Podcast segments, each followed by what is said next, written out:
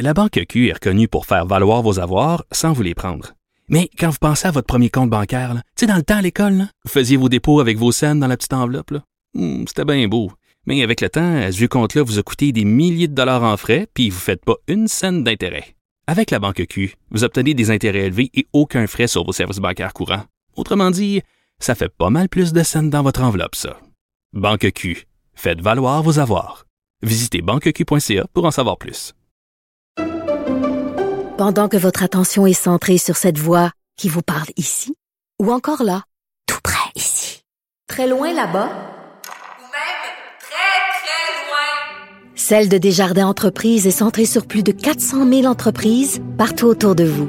Depuis plus de 120 ans, nos équipes dédiées accompagnent les entrepreneurs d'ici à chaque étape pour qu'ils puissent rester centrés sur ce qui compte, la croissance de leur entreprise.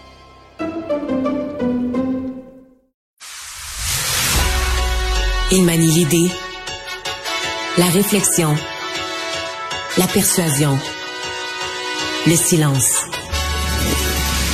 Mario Dumont. Informé, cultivé, rigoureux. Il n'est jamais à court d'arguments. Mario Dumont. Pour savoir et comprendre. Bonjour tout le monde, bienvenue à Cube Radio. Eh bien, euh, nouveau développement dans cette saga autour euh, du tournage où Alec Baldwin a euh, tournage du film Rust. C'est un accident qui est arrivé en 2021 où Alex Baldwin avait malencontreusement laissé aller un coup de feu sur la directrice euh, photo. Eh bien, l'acteur américain a plaidé non coupable à ces accusations d'homicide involontaire. Euh, devait comparaître demain, devrait comparaître au tribunal demain, demain pardon, mais il a fait euh, donc transmis par écrit euh, sa l'équivalent de sa comparution aujourd'hui. Donc semble-t-il que ça va éviter cette comparution demain. Donc Alec Baldwin qui aura euh, un procès pour ses accusations d'homicide involontaire. Tout de suite, on va rejoindre l'équipe de 100% Nouvelles. 15h30, c'est le moment d'aller retrouver Mario Dumont. Salut Mario. Bonjour. Dans 30 minutes, vers 16 heures, le ministre de la Santé au fédéral, Jean-Yves Duclos, doit faire le point sur euh, les différentes ententes, transferts en santé. Au moment où on se parle, il y a cinq provinces qui se sont entendues de façon unilatérale avec le gouvernement fédéral, mais pas le Québec. Euh, tu t'attends à quoi de, de ce que M. Duclos va annoncer? Ben, en fait, j'ai hâte de voir. euh, c'est vraiment, c'est même pas clair là, présentement qu'il y a de, de véritables discussions concernant la santé auxquelles serait mêlé Christian Dubé. Euh, Est-ce que vraiment il y a des négociations en cours où ce que le fédéral usurpe les mots? Et a tout simplement mis de l'argent sur la table puis il s'agit euh, un peu comme si moi je te fais un transfert Interac parce que tu me vends tes vieilles raquettes là. Euh, donne-moi ton numéro de compte que je te le transfère. Est-ce que c'est juste ça la rencontre là? Tu comprends? Euh, on se demande est-ce qu'il y a vraiment une négociation sur la santé où ils sont juste assis ensemble là, pendant quelques minutes pour dire ben regarde euh, je te transfère l'argent dans quel compte je te fais ça là? Et parce que dans les autres provinces on voit pas vraiment il semble pas vraiment qu'il y ait eu une négociation. C'est comme si les provinces semblent avoir accepté que le fédéral nous donne peu. C'est ça qu'il nous donne. On n'est pas pour refuser l'argent. On va le prendre. Et, c'est toujours... euh, c'est toujours un peu. Là, il y a la moitié des provinces qui ont réglé. Ben oui, les quatre provinces de l'Atlantique, là, tu sais, ils, ont le Ah, budget mais de la ville de. l'Ontario aussi. Oui, et l'Ontario, mais c'est la seule province majeure. Ça, ça fait ça. En Ontario, il y avait un deal particulier, très habile de Dominique Leblanc avec Doug Ford, qui a un peu joué dans le dos des autres premiers ministres. En tout cas, certainement dans le dos de François Legault. Mais les quatre provinces de l'Atlantique, c'est toujours ça. Ils finissent par négocier parce qu'ils ont des petits budgets. Puis quand il y a, ils ont le budget de la ville de Longueuil. Quand il y a un chèque du fédéral, ils le prennent. Fait que c'est toujours un peu, là, on se demande toujours un peu. Euh, Qu'est-ce que ça veut dire? Mais euh, tout ça est assez mauvais pour François Legault. C'est comme la suite, suite et fin de cette négociation qui n'a jamais eu lieu. Faut vraiment garder ça en tête. Là. On avait le sujet probablement le plus important de négociation de tous les temps entre le fédéral et les provinces. Euh, la santé, à un moment où on sort d'une pandémie, les systèmes de santé craquent de partout. Même l'OCDE nous, nous dit aujourd'hui, c'est un des plus grands défis. Les systèmes de santé craquent partout dans le monde. Il faudrait pas qu'il y ait une autre crise sanitaire ou de virus ou n'importe quoi. Il n'y a plus personne qui est prêt sur Terre en termes de robustesse des systèmes de santé. Puis aussi, ici au Canada, Justin Trudeau a convoqué le premier ministre des provinces, aucune discussion, aucune réunion, aucune négociation. Il a mis un montant à sa table, il a dit là, mes deux ministres vont faire le tour des provinces, ils vont aller vous arranger la, finalisation de ça. Euh, c'est ça aura été ça. Et il semble que dans plusieurs provinces au Canada, on est prêt à accepter ça. Chemin Roxham, il y a du nouveau chaque jour, Mario, vraiment, c'est la, semaine du chemin Roxham. Et Justin Trudeau, il est allé d'une nouvelle déclaration à Halifax aujourd'hui. Contrairement à ce que l'ambassadeur américain a dit, parce qu'il y a eu de la confusion, l'ambassadeur américain a dit, bah, c'est pas un enjeu prioritaire, on veut pas négocier, c'est pas un enjeu prioritaire pour le président, alors que M. Trudeau dit tout le contraire. Euh, alors, qui on doit croire, Mario, selon toi? Est-ce que M. Trudeau a utilisé le terme, j'ai pas vu son extrait, j'ai lu, mais est-ce qu'il a utilisé le terme prioritaire? Ou il a juste dit M. Biden est au courant qu'on doit parler de ça? Attends.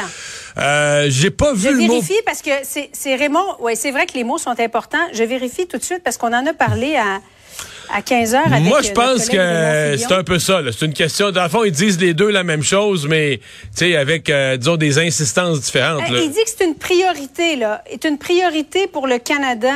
Pour le Joe Canada. Biden comprend que la situation du chemin Roxham est une priorité pour le Canada et non pas pour les États-Unis. Ben là, c'est bon, on est, on est pas loin, là.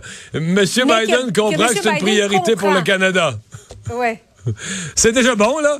Mais l'ambassadeur, essentiellement, il baisse les attentes. On a compris que l'ambassadeur, qui a quand même euh, une certaine expérience politique, là, il n'est pas arrivé avant hier euh, dans cet univers-là. Donc, il dit, écoutez, là, pour les, pour les États-Unis, c'est pas une, c'est pas une véritable priorité. C'est surtout une situation mm-hmm. extrêmement complexe.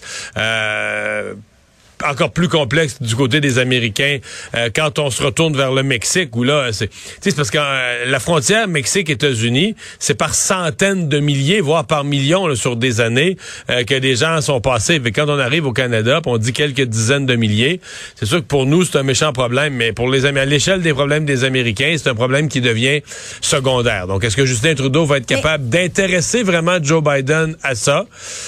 C'est la question. Ce matin je parlais avec Pierre Poilievre qui lui dit lui, n'est pas du tout du côté là, que la solution vient des Américains.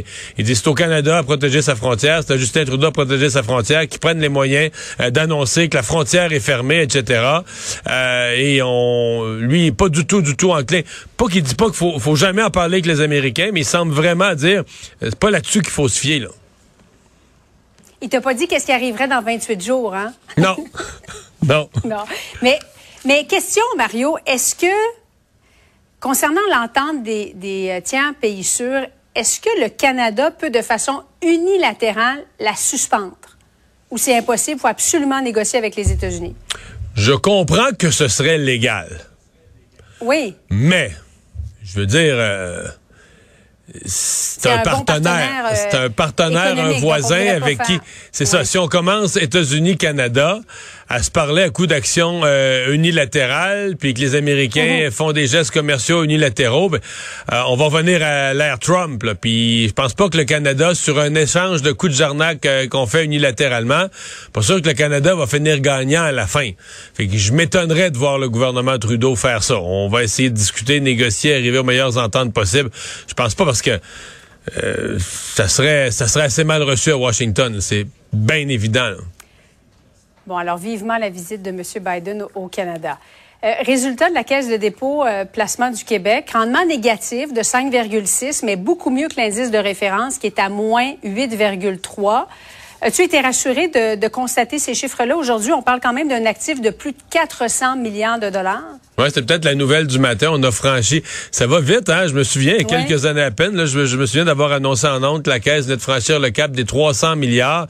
Et là, ce matin, le cap des 400 milliards de dollars. C'est un avoir mhm. collectif. Euh, ben, le rendement, oui. Je pense n'importe qui, tous ceux qui ont un REER ou tous ceux qui ont des placements, et même les gens les plus prudents là, qui avaient leur placement dans des obligations. Les obligations ont connu leur pire année à peu près depuis la Deuxième Guerre mhm. mondiale. Donc, tout a été mauvais. Donc, c'est vraiment, c'est vraiment avec ses placements, euh, la caisse, par exemple, dans des infrastructures ou dans l'immobilier, que la caisse, parce qu'en fait, ils ont réussi à générer dans ce secteur-là un rendement de 12% qui a annulé l'ampleur des pertes dans le marché des obligations, dans le marché des actions, parce que c'est pas euh, les, les, épargnants le savent, c'est pas sur le marché public euh, qu'on pouvait faire de l'argent mhm. durant l'année 2022. Ça a été vraiment une année noire. Donc globalement, Globalement, oui, la Caisse s'en sort relativement bien dans les circonstances. Puisqu'on parle du, bas de laine des, Québécois, Mario, Québec a décidé de renoncer finalement à repousser l'âge de l'admissibilité de 60 à 62 ans au régime, euh, euh, régime des rentes du Québec. As-tu l'impression qu'Éric Girard, ministre des Finances, avait lancé ça un peu euh, de façon improvisée? Non, euh, non, non. Il y avait tout un document, des analyses financières très poussées de la part de, de, de, la Régie des rentes en partant. Parce que oui, c'était le ministre des Finances qui était le porteur de ballon, mais mhm. tout ça vient de la Régie des rentes, là, de ses calculs actuariels, puis de son évaluation de l'espérance de vie. Peut-être qu'Éric Girard avait sous-estimé euh, l'aspect, la politisation de ça. Il faut quand même se souvenir qu'il y a deux partis d'opposition, le, le PQ et Québec solidaire qui se sont, avant même que la consultation commence, qui a dit, nous, on veut jamais toucher à ça. Puis, il voyait, il y avait les manifestations en France contre le fait de repousser l'âge de la retraite. Moi, je continue de penser que ça fait pas, euh, ça n'a pas fait très sérieux, là, puis que ce sont des, de véritables sujets. Mhm. euh, la hausse de l'espérance de vie, c'est un fait. Euh, beaucoup, toutes les gens des PME étaient favorables à ce qu'on revoie ça. Même les gens des PME, euh, j'ai reçu au début de la semaine les gens du domaine de la quincaillerie, des matériaux de construction qui disaient, on pourrait faire une exception pour les gens dont le métier, faire une liste de métiers physiquement très dur, puis dire ça, c'est dans une classe à part. Ah moi, je, le comprends bien que quelqu'un dans sa vie a été bûcheron, il a travaillé dans une mine à 61 ans et 62 ans. Il est pas dans la même situation que toi et moi, Julie, en termes de, de à la fois d'usure de, son corps et de capacité d'en faire mhm. une coupe d'années de plus. Fait que c'est des choses qui auraient pu être regardées. Il y a un petit peu de, on fait un petit peu de négation de la réalité là-dedans. Là. Je veux dire, les, nos régimes ont été créés à une époque où l'espérance de vie était à quoi? 71, 72, 73 ans. Aujourd'hui, elle était 83 ans. Euh, on est en pénurie de main-d'œuvre partout. Et un des buts de la Régie des rentes, c'était de bonifier les retraites. On voulait que les gens aient de meilleures rentes. On dit si on leur, tu sais, le fait de le repousser, c'était pas pour couper des rentes, là. C'était pour en laisser mhm. s'accumuler plus, pour qu'en moyenne, les gens reçoivent, une fois retraités, de meilleures rentes, rehausser le niveau des rentes. sincèrement, même ça, je suis même pas sûr que le public l'ait compris. J'ai l'impression qu'il y a eu une fin de non-recevoir. Non, on va pas travailler plus longtemps. Déjà qu'au Québec, soit dit en passant, on travaille moins. On est euh, les gens qui prenons dans toute l'Amérique du Nord. On est ceux qui travaillons le moins, le moins de productivité, le moins d'heures par semaine. Euh, on prend notre retraite plus jeune que les autres. On travaille moins, mais ça. Lucien Bouchard a dit ça, puis il s'est fait planter. Je devais pas dire ça, excusez-moi. faut pas le dire. C'est des statistiques, il faut les cacher. Euh, cacher ça, cacher ça quelque part. Faut pas le dire. Mario, Paul Saint-Pierre Plamondon, euh, bon, d'abord, il euh, faut que je dise qu'on est en semaine de relâche à l'Assemblée nationale la semaine prochaine, la semaine suivante, et Paul Saint-Pierre Plamondon a décidé de partir en, Europe, de virer en Europe pour expliquer où on en est rendu avec le projet d'indépendance. Euh, L'Écosse, Belgique, la France aussi. Trouves-tu que c'est une bonne idée de parler de l'indépendance à l'extérieur du Québec au lieu d'essayer de convaincre les Québécois que c'est une bonne idée de faire l'indépendance? Non, mais je veux dire, je comprends que s'il partait 52 semaines, je dirais ça. là, il part quoi, 5-6 jours? Euh, il y a des alliés potentiels. Entre autres, ce qui va être important pour lui, c'est le c'est le, Scottish National Party, le, parti indépendantiste d'Écosse, qui lui prévoit un référendum euh, l'an prochain. Quoique là, euh, il y a un peu d'eau dans le soupe. Madame Sturgeon, Nicole Sturgeon, la, la chef du parti, la première ministre de l'Écosse, a annoncé mhm. sa démission, épuisée, dit-elle, par la cause et par la politique. Donc ça, c'est... Mais non, moi, je sincèrement, s'il se fait un programme qui a de l'allure, qu'un chef de, de, de, parti aille à l'étranger, moi, ça me, j'envoyais le dire, ouais, faut qu'il s'occupe de son comté, qu'il s'occupe de son comté. Parce qu'on peut pas parler d'un voyage de six jours ou quelque chose comme ça, comme s'il partait pour le reste de sa vie, là. Il part pour quelques jours. On, on, jugera l'utilité des rencontres quand on verra ce qu'il y a au programme, là. Et Mario, la famille s'agrandit. Euh, chez les Paul Saint-Pierre, chez les Saint-Pierre Plamondon, en fait, parce qu'il a publié une photo. Alors, sa conjointe est enceinte, troisième enfant, et sa publication nous a beaucoup fait rire, sourire.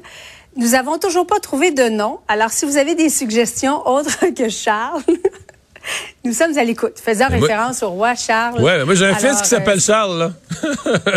non mais. Ah oui, c'est vrai, ton fils s'appelle Charles. Non mais euh, tu sais que je crois comprendre que sa conjointe Alexandra, c'est le et dernier, tu sais, un troisième enfant et dernier point d'interrogation. Je pense qu'elle est retournée sur les réseaux sociaux pour enlever le point d'interrogation. Si j'ai bien. Ah j'ai cru voir passer ça tout à l'heure. Ah, on leur souhaite la meilleure des chances. Très belle famille. Oui, absolument. Félicitations à la famille qui s'agrandit. Merci beaucoup, Mario. Salut. Salut.